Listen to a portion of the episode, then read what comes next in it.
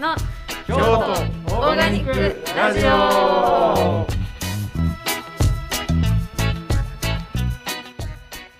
い、えっ、と京都オーガニックラジオ。14回。かな14回。はい第14回。えっ、と小島光会の、えー後編になります。でなんか一人人が 増えてます。増えてますがえっ、とひろみ六郎さんです。はい、はじめま、はじめましてじゃないですよね。そういう人もいると思いますけど。えひろみ六郎です。よろしくお願いします。えっ、と、どう言うたらええんやって話ですね。えーまあ、京都オーガニックアクションの中では、えっ、と、まあ、多分。僕ともちもっちぐらいはね生産者でもなくて八百屋でもなくてうんうん参加して、ああ私田村さんね、あのまあ田村さんなんかすることがはっきりしてるからあれやけど僕とか何してんのこの人っていう 感じのあの、はい、人でございます。あのえー最初の立ち上げの時からいろいろやってきましたけどあの基本はなんか京都ガニックアクションの存在をいろんな人に知ってもらうっていうことを、えーずっとやってきましたあの、まあ、これからも結局そこなのかなとは思ってますけど、えー今日は、まあ、とりあえず小島君のお話第、えー後後編ですよね。はい。はい、そちらの方僕も大変興味があるんでよろしくお願いいたしま言いましょうか。で、えっと、前回の話としてはあの、ね、結構面面積も広がって施設も増えてあのすごいなーっていう話をして頼まれるがままに。それが実は頼まれるがままに、えー補助事業を提案されるがままに、まあ、少林寺なだけにやっぱこう逆境に、逆境というか なんかこう鍛錬が好きっていう ところから来てるんかなとちょっと思ったんですけど。今どれぐらい現時点ではどういう作作作物作えっとまあさっき前半で言ったあようにトマトと菊菜と米っていうのが主に僕がやってる作業、でえっとまあその栽培ご読みはさっきの前半でも言ったんですけど、うん。はい。であとそれにプラスして、えっと、軟弱野菜の周年栽培っていうのをやってます。でそれも前半お話ししたように福祉の方のえっと、雇用を作るっていうのが最初目的で、でその福祉の方の手が回らなくてパートさん雇い始めたら、あのもっと働きたいっていう言わはる 方が結構多い、まあ、いらっしゃって、でまあほんならちょっとやろうかっていう感じで。まあそれであの増やしていってるっていう感じですね。軟弱野菜は小松菜とかそういう小松菜とかほうれん草とか水菜とか、まあいろいろありますけどね、うん。はい。まあその要するにまあ年中同じような作業でそんなに重くなくて、うん女性の方でも、はいまあ誰でもできるっていう、うんまあそういうもんですね。はい。なんか どっかで話した時にそのね少量多品目じゃなくって品目絞ってるのはもうやっぱり細々としたことはあんま性格向いてないんですよって話、そうなんですよ。こまごましたことがね向いてなくてね、火災トマトもね本当は苦手なんですよ。そうもうなんか生理なんかよくわかんないもう植えて水やったらもうそれでいいぐらいの感じにしてほしいんやけど、もうなんか生殖成長とか栄養成長とか言われても農家やのによく分かってないんですよね。もうだから多分あの気分んなんかね多分根菜とか本当は向いてそうな気がするんですけど。そうやね体力仕事やしね。そう、まあなんかザーッと植えてザーッと掘るみたいな。まあまあまあ稲作もそうですけどおね米はだからいいんじゃないですか、そうそうそうそう、ね稲作はいいんですよ。だから。今も野菜はほぼハウス。そうですね。で今年だからあの秋冬にちょっと露地野菜もあの今年からちょっとやろうと思ってまあそれもやっぱりその雇用を増やしていこうと思ったら冬場どうしてもやっぱりちょっと手薄になるんですよね、ハウスだけだと、うん。うん。うん。やっぱ生育速度落ちるんで、うん。で冬のなんか露地の軟弱っていうことで、まあ、露地のほうれん草とか、露地のレタスあの年末年内ぐらいに取るやつとかを今年からちょっとやっていってうんっていう感じにしたいなと思ってはいるんですけどね。うん経営者ですよね。いやめっちゃ経営者ですよ、ねなんか。なんかでもあのうちらのエリア面白くて、うん。あの小島君のところと、うん。僕とうん。とこでパートさん結構かぶってたり、近いからね。めっちゃまあめっちゃ近いんだけどそのパートさんがさらに野村君のところにもかぶってたりとか、あと、えっと、亀岡の草壁農園さんっていうところともかぶってたりとかして、えあのなんかほんまあの面白い時はうちでたも足りない時、スタッフが「あじゃあ取りに行ってきます」って言って小島農園に取りに行くっていう。とかあの小島君のとこからで出荷作業してる、うん。あの共通のスタッフが「あの健太郎さんあの弥勒商店の注文今日入ってないですけどあのよかったですか?」とかって言って 確認の電話来たりするんですごいな。そう。なんで忘れてたわみたいな 10袋みたいな。ありがたいねあの結構そんなことが起こってなんてかあのエリアにタントファームさんも来たしね。あそうタントファームさんもいますね。ね、うん。なんかエリアが集中してるよね意外と。うん。あの広いそう。あの園部のそう僕らの住んでるエリアって、うん。なんかこうまあ結構笹山もすぐやし、ん。えっと亀岡もすぐやし、うん。まあ、大阪も言ってもすぐみたいなところでもあって、でででもかなり農地もあって、うん。そう。でしかも、まあ、安全農産の拠点も近くにあるっていうのもうん影響はしているのか、ほんで京都勇気の会の、えっと、奥村さんも近くにいるみたいなうん。エリアで。うん。なんかねちょこちょこ話してるけどなんかこの辺でなんかできるよなみたいな話を、う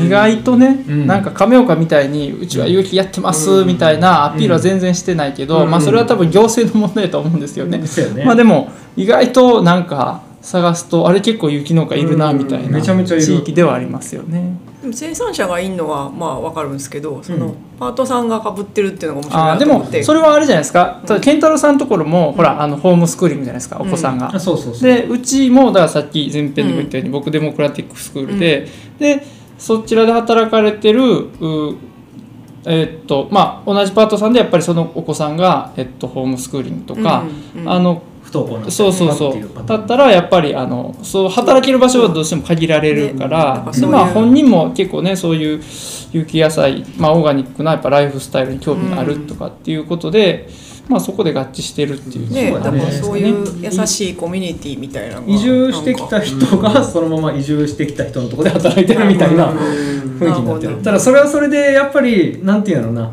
やっぱこう地域の人とのうん。こう関わりがうんなんかちょっと薄く見える部分もあって僕的にはなんなんかあのーこれどうしたらいいかなって思ったりもしてなるね。うん。なるほど。確かにね。うん、その辺はなんかまあ長い目で見てあのもうちょっと地域の人との関わりっていうのは作っていきたいなっていうのは思ってるけど、うん。でも少なくともそういう、まあ、農業をベースとしたコミュニティがねちょっとできてて、ね。うん。仕事もあるっていうのが、うん。ね。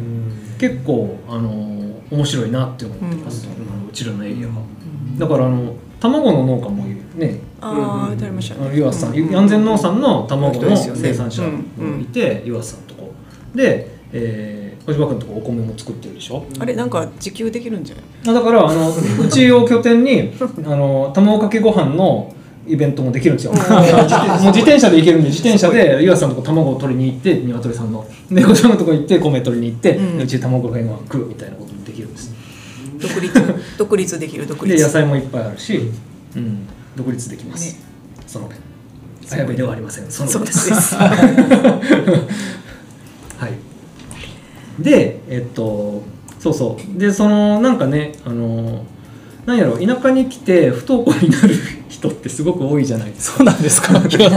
それは知らないけど田舎に来て不登校になる。ななどうなのかな不登校も僕らの周り結構やっぱ学校行けなくなっちゃう子が多かったりとかして、うんあのそれは結構いろんな理由があって、うん。あのまあさっき前半で話した通り南丹市って合併しましたよね。はい。であ合併したのと同時にえちょっと後に、えっと、学校も統合されていって、うん廃校が増えたうん。でうちのエリアの、えー小学校も廃校になってしまって、そこから、えっと、そのべタウンの方に通うことになった子たちが、うんうんうん結局馴染めずに不登校になっちゃうっていうパターンも起こったんですよそう。なんそんなことも起こったんですよ。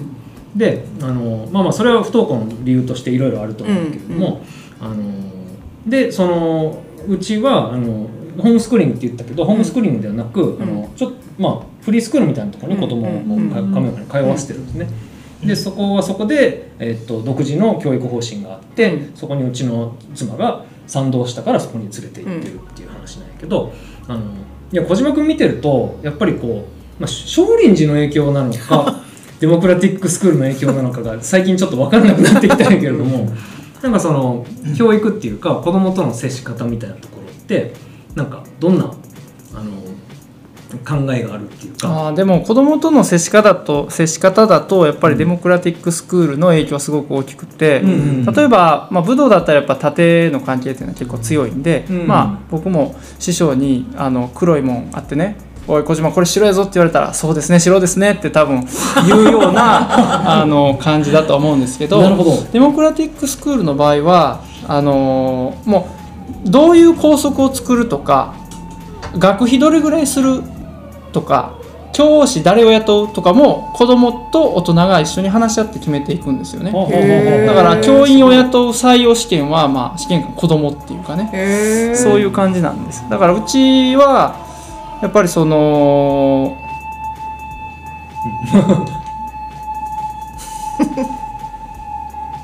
大丈夫。うちはやっぱ子供と何か決めていくっていう時はやっぱりあの1対1の、まあ、1票同じ1票持ってるっていうような感じで話し合いをして決めていくっていう感じで毎月あの定定例の家族会議っていうのがあって。投稿してたよねあそうそうですかね。で毎月定例の家族会議があってそこでその家族のえっと家族の目標っていうのを一応、まあ、家族の方向性っていうかこの家族は何のために家族足りてるのかみたいなのを一応話してですね。でうちの場合は、まあ、家族みんなで楽しく仲良く暮らすっていうのが大きな目標なんですよ。うん。家族で。でだから行動のししあの家庭内での行動はその方向に向かっているかどうかっていうのが一応検証されるべきことで。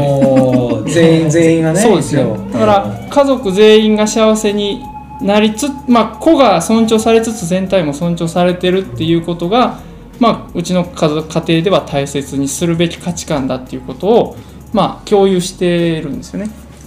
でそれに反することをした場合はみんなで話し合ってそれはそのこの行動指針に合ってるかどうかみたいなのを検証して これはちょっと違うんじゃないのってなったら じゃあちょっとどうすどうしようかみたいな感じで、まあ、そういうのはいろいろありますけどでも一番大切なのは家族みんなで楽しく仲良く暮らすっていう意識を共有してるっていうのはあのすごくあの大事だなと思ってます。全員男の子でした。あそうですそうです、ね。はい。全員男の子や。あそうや。そうや三人の男の子がねそんだけ会議にそうやって真剣に向き合うっていうのはなかなかすごいうん、でも面白いね。そうですね。でそれがこう僕の中でそうできるのはやっぱりあの僕すごい一冊の本が僕のバイブルなんですけどあのまあすごく有名な本で「7つの習慣」っていうあのビジネス書があってで、まあ、それが僕のまあ本当にバイブルなんですよね。へでー。その中に、まあ、愛大切にしてもらおうと思ったら相手のことを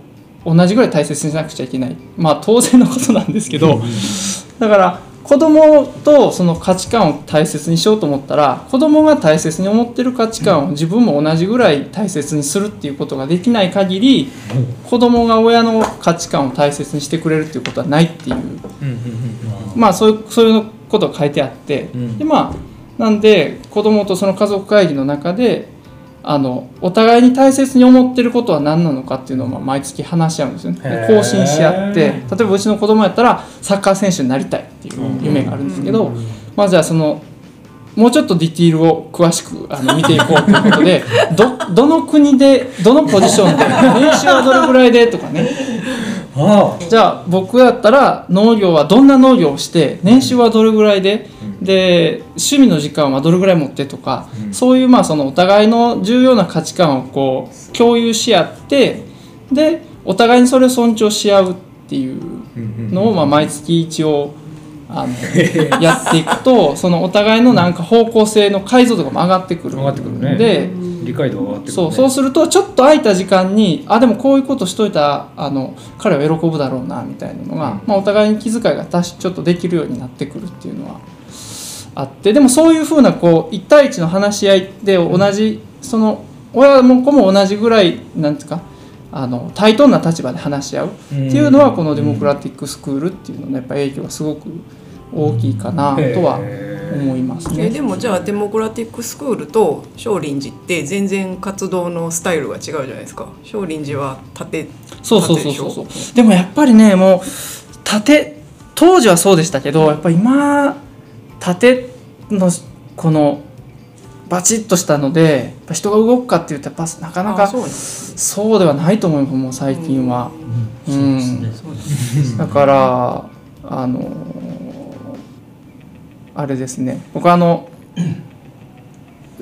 熱中症で倒れて、うん。えっと、2019年に、うん。でその時自律神経すごく悪くなって、でまあ一時ものすごい打つ症状があって、うん。でまあ、その時あのね六郎さんにもいろいろ相談させてもらったりしたんですけど、でその時にあのまあいろいろそういう、ね、心の病のこととか勉強してあのアドラー心理学その時すごいこう勉強してであれも結構ねだから上下じゃなくってやっぱ横のつながり大切にしようよみたいな感じ。で。だからでもそれはやっぱりあの武道っていうのは一見縦に見えるんですけどでも向かっていく方向は同じ仲間なんだよみたいなのはやっぱり結構勝利寺のあの考え方ともすごく一致するんでただやっぱり時代背景的になんか当時武道って言ったらやっぱりもう縦みたいな感じなんですけどやっぱ今の武道館っていうのは多分またちょっと更新されてきてると思いますね。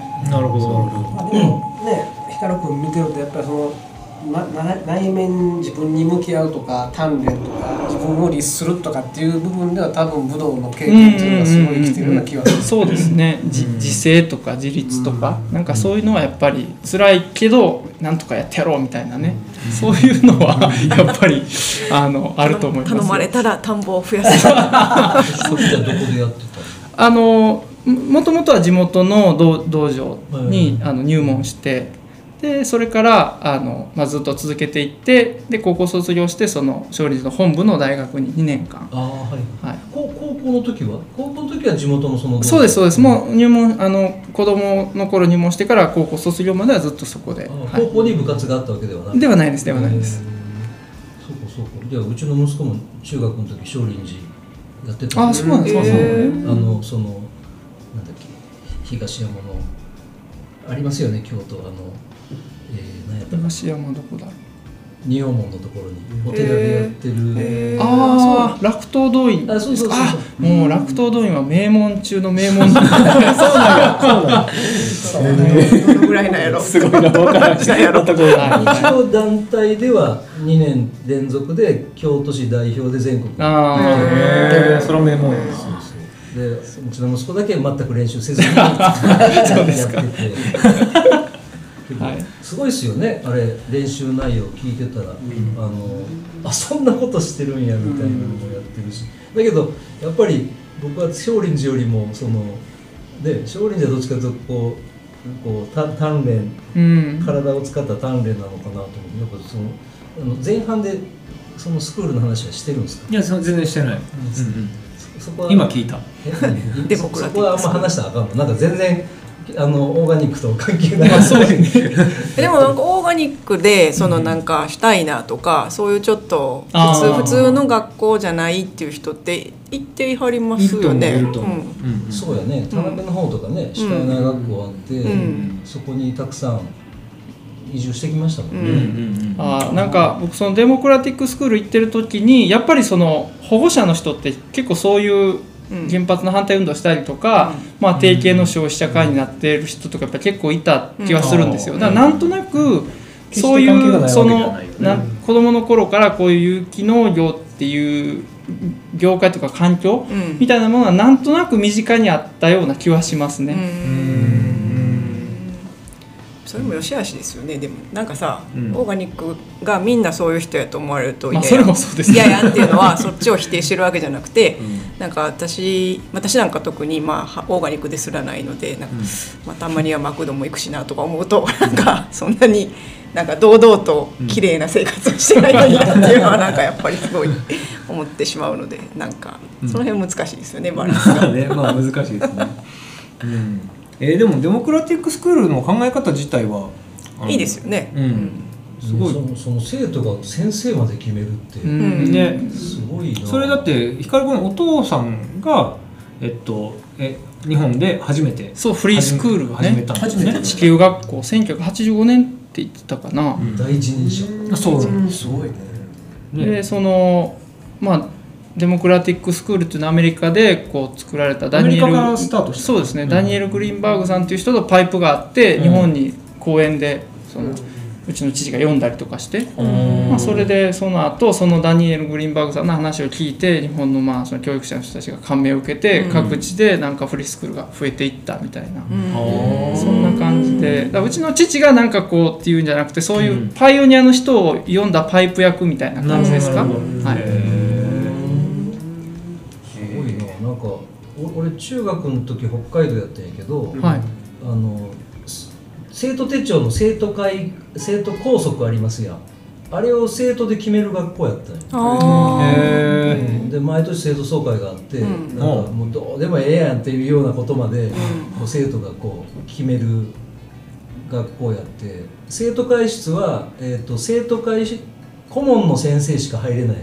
うんへうんうんうん。だからもう生徒会室行ったら叫びにバー並んで。る もうみんなめっちゃタバコ吸ってたりする言ってよそれで超聖域なんですよ、生徒の生徒の、うんでそのあの生活委員とか図書委員とかありますやん、うんでそれの副委員長までは要は生徒会生徒会室を使えるの、だからこうみんなこう必死でこう立候補してそこに入りたい。そこに入るっていう。だからあのだけどすごい変わってる学校やったけどまあそれ一応公立やから、うーん。北海道で。うん。あそうそうそう法律北海道はねやっぱり。面白い人が育ちそうだね、うん。それそれは面白かったですね、あなんか。のなんかうちの今その来ていただいてるスタッフの方とか福祉の方たちと一緒に仕事をしてて思うのはその自分のなん、まあ、本当にさっきしょうもない校則って言いましたけどしょうもないことをやっぱり普通に口に出せる環境っていうのはすごく大切やと思うんですよね。なんかちょっとこの時間しんどいとかなんやろね。うん。ちょっとうん。うーんちょっとやりにくいとかうん。ちょっとしんどいみたいなのをあのちゃんと口に出せる環境っていうのはやっぱすごく僕は大切なんじゃないかなと思ってて、なんかちょっと我慢したらできちゃうんだけどでもそこはちょっと我慢せずにいやちょっとしんどいみたいなのをまあ言い合える環境でそれをちゃんとまあねまあデモクラティックスクールだったらその運営側。うん。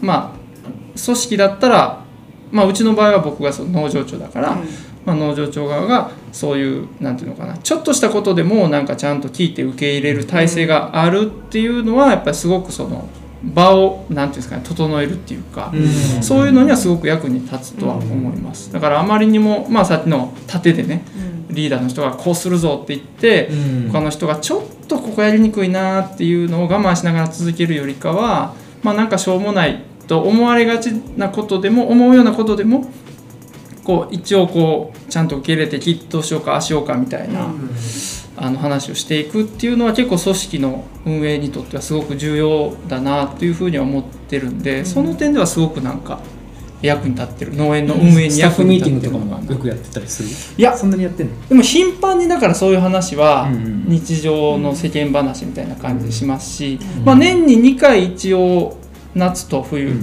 大きなスタッフミーティングを、うん。まあ、バーベキューと忘年会と称してやって。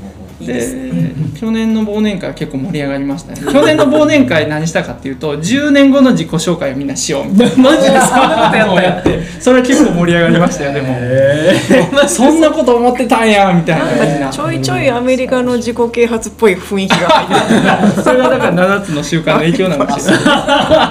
なるほどなるほど。いやでもやっぱそれでああこの人こんなことしたいと思ってたんやみたいなの分かるとうんやっぱり、うん。あじゃあちょっとなんかこんなんどうですかみたいなね。だからパートさんっていうのはあれなんですね。本当にその契約形態がパートさんなだけで、うん。その仕事仲間という意味ではそのパパートって言葉になんかこう使い捨てじゃないですけどなんか交換可能みたいな印象が職場によってはあると思いますけど。まあまあ確かにその調整弁っていう役割は当然あるのはあるんですよ。やっぱりこう仕事量が多い時にちょっと残業してもらってまあそれは正社員の方もそうかもしれませんけど、でも暇な時はやっぱりちょっと仕事ないですっていうのはやっぱりね正社員の方の場合は暇な時でもなんか仕事はしてもらわんと、あの休んだから給料ありませんではやっぱりこっちの責任問題になるし。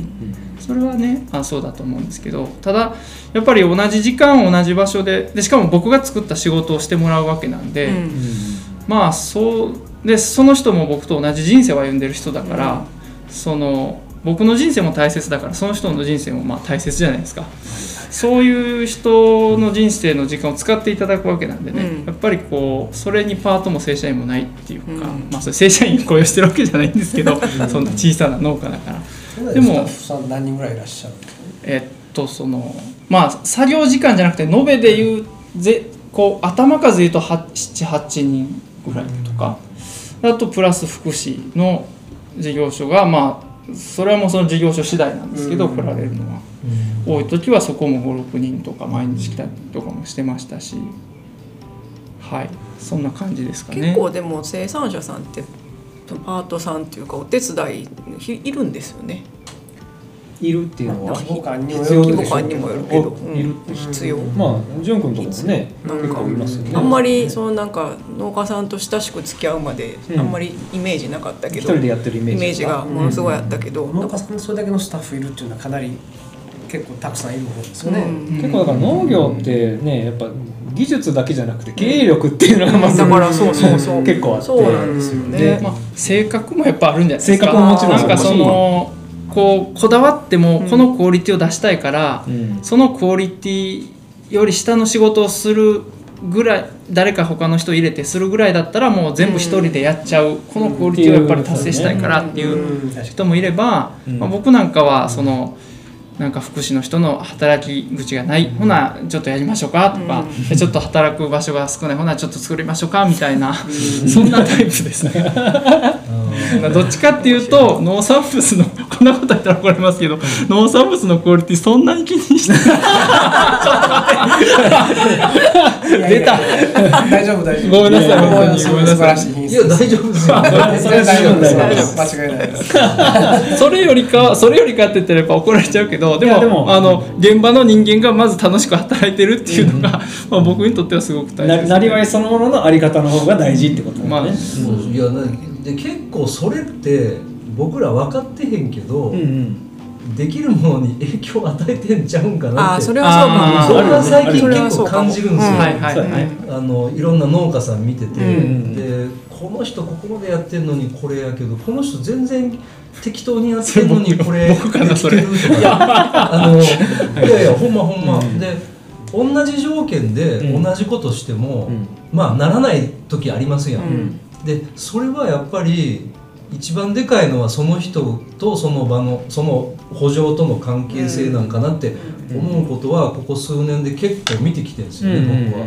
まあまあそんなこと言ったらまたなんかろくはおかしなこと言ってるって言われるかもしれないけど いやほんまだけどうんうん。それはあってだからなんかあの小島君のとことかやったらそのなんちゅうの子供の入り方とかもなんかすごい主体性があるって感じがすごいしてるのね。うん。うんなんかこうおお親が連れてきてるっていう感じが一切うん。ないわけですよ、でもたまに農家さんにそういうのあるやん、うん。うん。うん親親がこう連れてきてけど、まあ子供はまあ機会があるからおもろがってるけど、うん。機会ない時に全然来ない。そうやね。そうそうそうそうなんかそういうなんかそれでできるその場のバイブレーションみたいなのがやっぱあるんちゃうかな、いや間違いなくありますよね、うんうん。それは何回か行った時にあのパートの人とかがおる場とか僕も見てて、うん。それはやっぱ感じるんですよ、うん。働く環境がね。そうそうそうそう、このこの人たちがいなくて小島君一人でいる時とまた違うんかなとかさ、うん。うん。なんかそういうのをあの感じますわ。結構任せてるでしょ仕事そうですね。ね。今日も出荷あると思うんですけど、ね。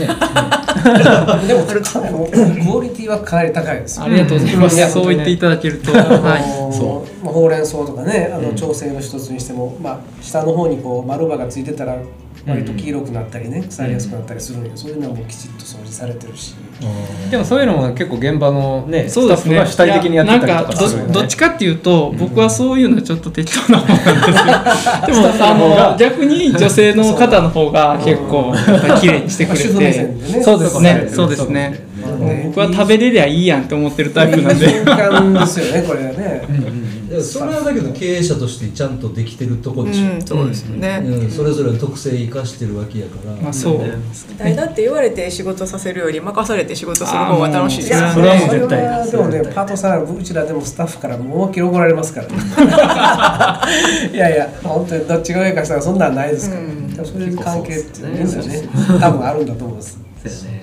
うん、そう。あ確かに。だからさっきの家族会議と同じで一応組織もあの会議はそう頻繁にはしないですけど一応方向性はあるんですよ。うんうんでその方向性に合致してるかどうかが一応行動にこう是か非かみたいなのがあってうちの場合はえっと働いてる人とえっと食べてくれてる人、ま、取引先とお客さんうん。それから自然。この3つの、えっと、幸福に貢献できてるかどうかっていうのがうん。一応その行動に当てはまるかどうかっていうところなんですよね。で社まあ訓社訓的なやつやね。そうそうそうそうそうそうですそうです。で一応それは壁に貼ってあって。おーすごいな。すごい。でそれ見てで僕がまあその何かあるたびに何かあったらいやそれはこれに当てはまってるからやりましょうとか、うん。やりませんとかみたいな感じで、あの一応話をちょこちょこするんでなんかやっぱまあまあこの場は一応そういう場なんだみたいな